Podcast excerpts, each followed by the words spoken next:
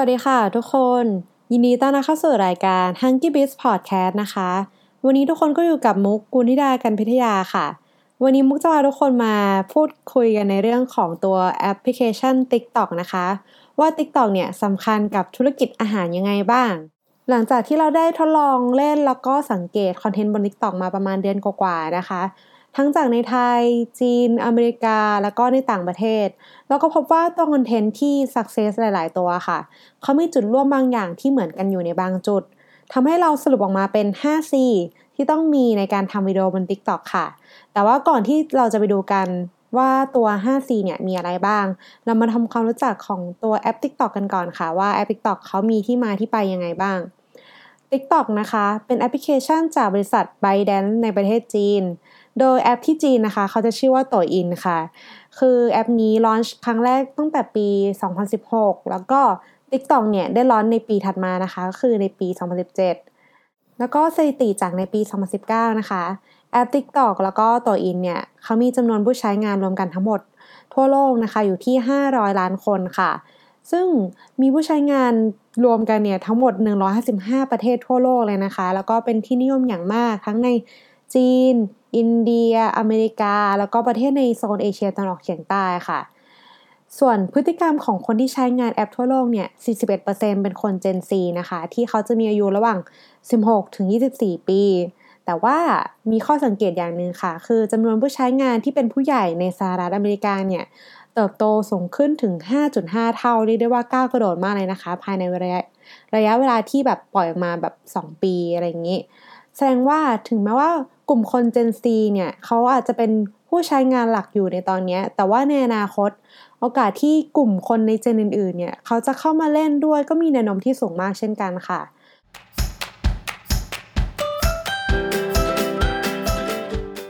เราก็ได้รู้จักแอป TikTok กันไปแบบคร่าวๆกันแล้วใช่ไหมคะ คราวนี้เรามาลองเจาะลึกกันอีกนิดนึงค่ะ ว่าตัวคุณค่าที่ขับเคลื่อนตัวแอป TikTok เนี่ยอยู่มันคืออะไร TikTok เป็นแอปพลิเคชันที่ออกแบบมาเพื่อความบันเทิงอย่างเดียวจริงหรือเปล่า จริง ๆ มันก็ถูกส่วนหนึ่งค่ะ แต่ว่าถ้าเราไปดูเบื้องหลังความบันเทิงของวิดีโอที่ออกมาเป็นกระแสกันเยอะ ๆ เนี่ย มันมีเรื่องของตัวความ challenge ค่ะ หรือว่าความอยากลอง อยากทำตาม อยากเลียนแบบ อยากทำให้ได้แบบนี้ค่ะ คือมันเป็นสิ่งที่กระตุ้นที่มากกว่าดูแค่บันเทิงอย่างเดียว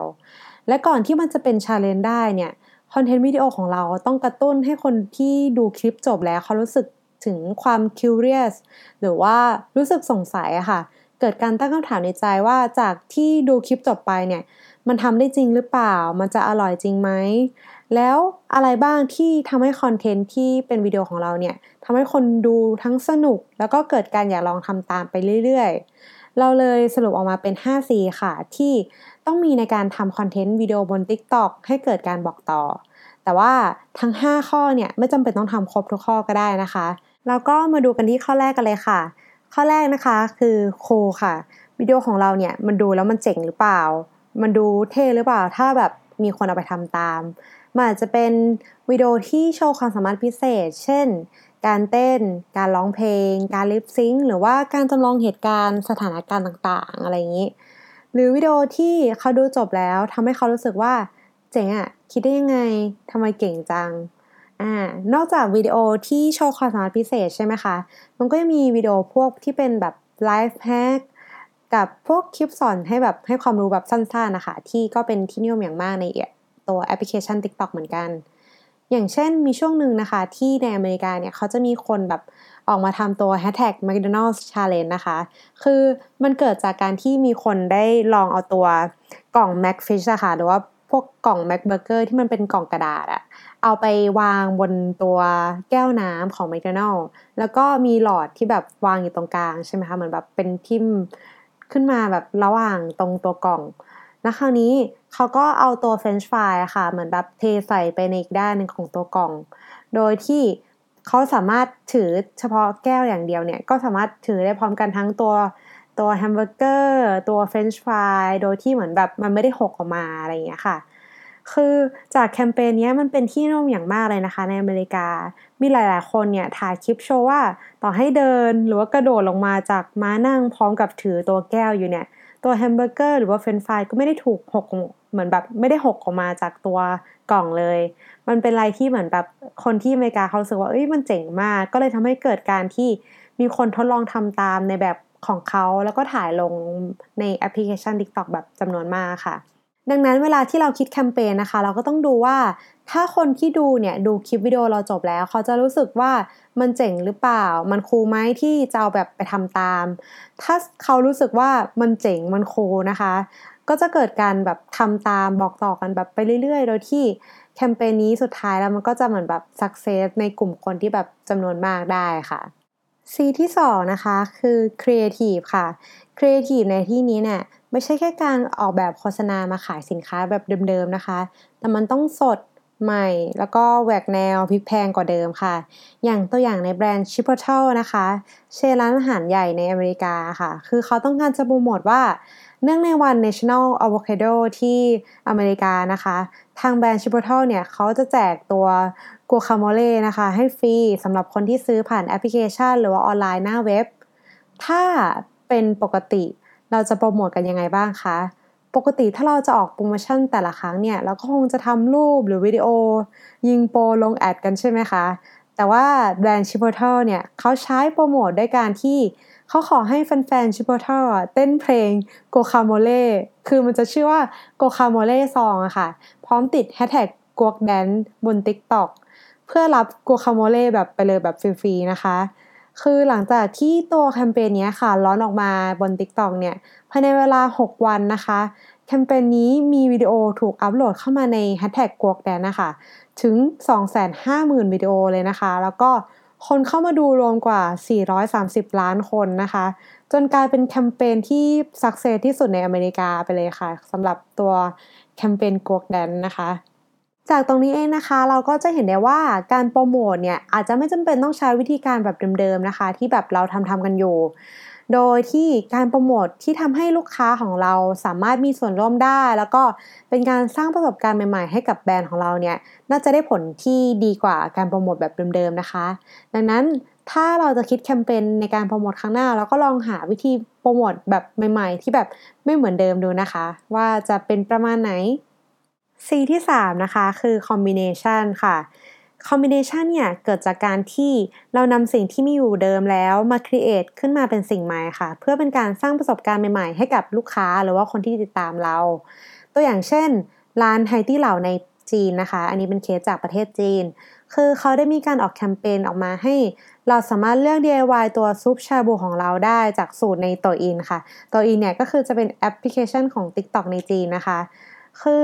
โดยส่วน โดยส่วนผสมนะคะ คือเขาก็จะเบสจากเครื่องปรุงที่มีอยู่เดิมในร้านไฮที่เราอยู่แล้ว หลังจากออกแคมเปญนี้ปล่อยออกไปนะคะทำให้มีลูกค้าที่เข้ามาสั่งซุป DIY เนี่ยมากถึง 15,000 คน โดยในแคมเปญนี้นะคะ ก็มีคนเข้ามาเหมือนแบบร่วมอัพสูตรของตัวเองนะคะ เพิ่มถึงแบบ 2,000 คน แล้วก็มีคนเข้ามาดูแบบรวมแคมเปญทั้งหมดนะคะ ประมาณ 50 ล้านคนค่ะเรียกได้ว่าเป็นเหมือนแบบเป็นเคสที่น่าจะแบบไปทำเป็นตัวอย่าง ในแบบหลาย ๆ ร้านหรือว่าหลาย ๆ แบรนด์ในไทยได้นะคะ อีกตัวอย่างหนึ่งนะคะ เป็นเคสจากร้าน Chick-fil-A ค่ะในอเมริกาที่มีลูกค้าของเขานะคะ เอาตัวนักเก็ตกับตัว fries เนี่ยมาผสมรวมกัน โดยที่เขาก็เอาตัวranch sauce กับ buffalo sauce เนี่ยมาล่ารวมกัน โดยสรุปออกมานะคะ ตัว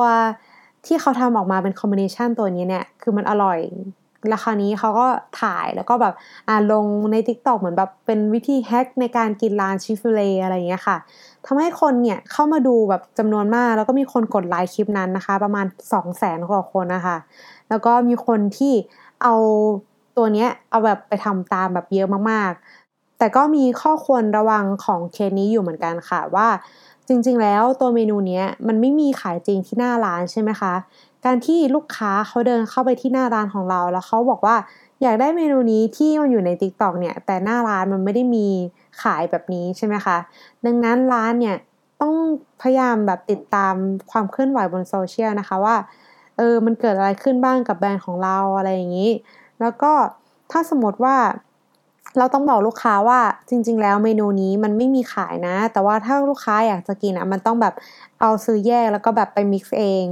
ก็เป็นอีกจุดหนึ่งนะคะ ที่ร้านต้องคำนึงถึงตรงนี้ว่าจะจัดการยังไงบ้างที่จะไม่ให้ลูกค้ามาถึงหน้าร้านแล้วรู้สึกเฟลว่าเฮ้ยเขาอยากกินเมนูนี้แต่ทำไมแบบที่หน้าร้านไม่มีขายอะไรเงี้ยค่ะ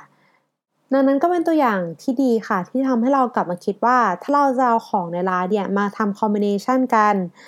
สิ่งสิ่งนั้นเนี่ยมันต้องไม่ทำให้ตัวโปรเซสกระบวนการหรือว่า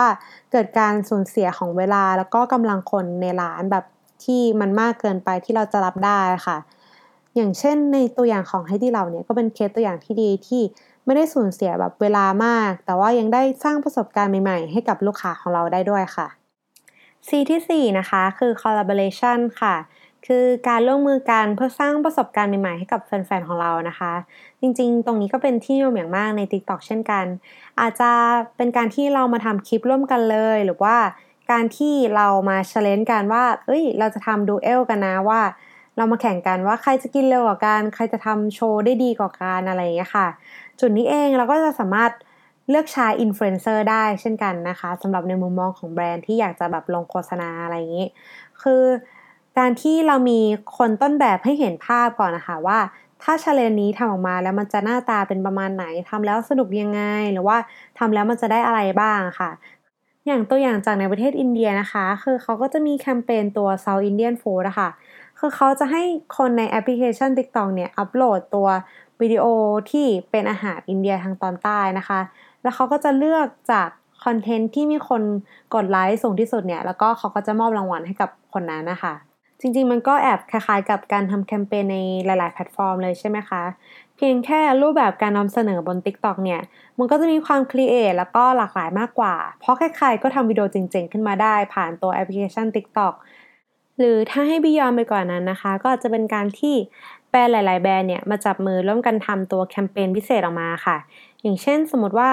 แบรนด์ทั้ง 5 แบรนด์เนี่ยจะออกตัวเป็นเมนูมาม่าเกาหลีสูตรพิเศษแบบ ที่แบบไม่เคยมีที่ไหนมาก่อนแบบอร่อยมากๆอะไรอย่างเงี้ยค่ะ คือมันต้องใช้วัตถุดิบจากทั้ง 5 แบรนด์แบบรวมกันถึงจะสร้างเป็นเมนูนี้ได้ มันก็เป็นการสร้างประสบการณ์ใหม่ๆให้กับลูกค้าหรือว่าคนที่เหมือนแบบติดตามเรานะคะว่าเฮ้ยมันจะแบบอร่อยแบบที่แบรนด์บอกจริง ๆ หรือเปล่า หรือว่ามันจะแบบเป็นยังไงเขาก็จะเกิดการแบบอยากทดลองทำแล้วก็แบบลองรีวิวดูค่ะว่าเออมันอร่อยแบบที่แบรนด์บอกจริงๆไหมอะไรอย่างเงี้ยค่ะ มันก็เป็นการสร้างบทสนทนาสร้างความอยากรู้อยากลองให้กับคนบนโลกออนไลน์ได้ค่ะ เราก็มาถึงข้อสุดท้ายกันแล้วนะคะกับ C ที่ 5 ค่ะ คือ connect การที่เราทำคอนเทนต์วิดีโอออกมาให้คนดูเราสามารถอินไปกับเราได้เนี่ยเป็นสิ่งที่สำคัญมากๆเลยนะคะ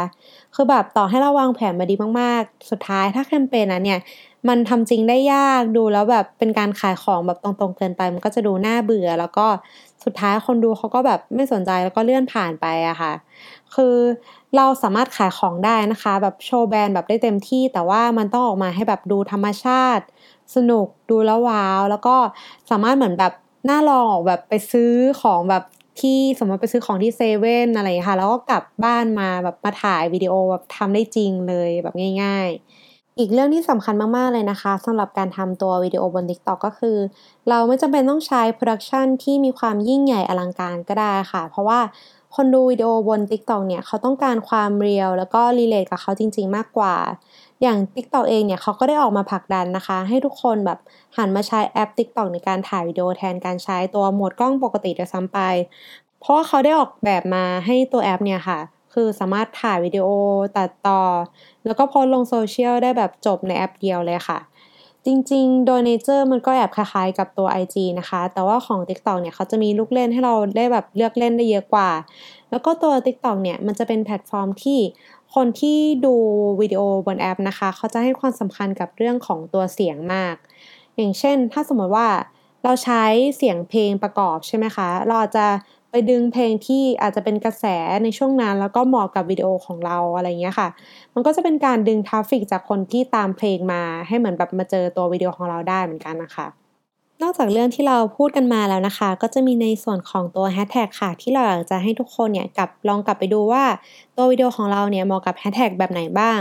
การที่เราใส่แฮชแท็กได้เหมาะสมกับคลิปวิดีโอของเรานะคะ มันจะเป็นการช่วยที่เราจะสามารถเรียก traffic หรือว่าดึง traffic จากคนที่มีความสนใจหรือว่ามีการติดตามตัวแฮชแท็กนั้นเนี่ยมาเจอตัวคลิปของเราได้ง่ายขึ้นค่ะ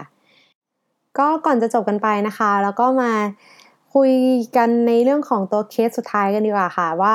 อย่างตัวเคสนี้นะคะเป็นเคสของ hashtag noodle challenge ค่ะ คือมันจะที่มาของตัวแฮชแท็กเนี้ยมันจะมาจากผู้ชายญี่ปุ่นนะคะที่เขาเหมือนแบบกินราเมงแบบได้เร็วมากๆ คือแบบเขาสามารถกินชามแบบทั้งชามหมดได้ภายในแบบเวลาไม่กี่วินาทีนะคะ มันก็เลยเกิดการเป็นเหมือนแบบกระแสไวรัลค่ะว่าเฮ้ยมีคนเหมือนแบบไปท้าแข่งแบบเป็นฟังก์ชันดูเอลใน t ิ k t o k นะคะว่าเออแบบแข่งกินกับคลิป ที่คนนี้เขาแบบลงไว้อะไรอย่างเงี้ยค่ะ คือตรงนี้มันเจ๋งตรงที่ว่า